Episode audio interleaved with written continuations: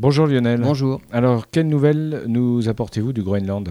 La fonte des glaces du Groenland, qui accélère la montée des océans. Alors en fait, bien plus qu'on ne le pensait jusqu'ici.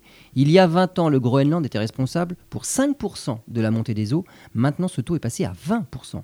Traduit en d'autres termes, en 1993, le niveau des océans est monté de 2,2 mm. En 2014, c'était 3,3 mm.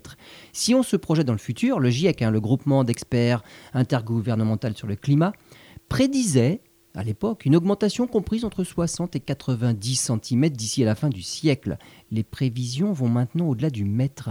Et il reste encore du potentiel si on peut parler ainsi, puisque le Groenland à lui seul contient assez d'eau pour faire monter les océans de 7 mètres. Ces conclusions doivent alerter et engager à de réels changements dans le comportement, car il faut noter que des centaines de millions de personnes vivent sous le niveau de la mer, de grandes villes côtières sont également menacées, et un nombre important d'îles se trouvent déjà juste au ras de l'océan. Toutes ces zones seront directement impactées par la montée du niveau des océans, et ce, bien avant la fin du siècle.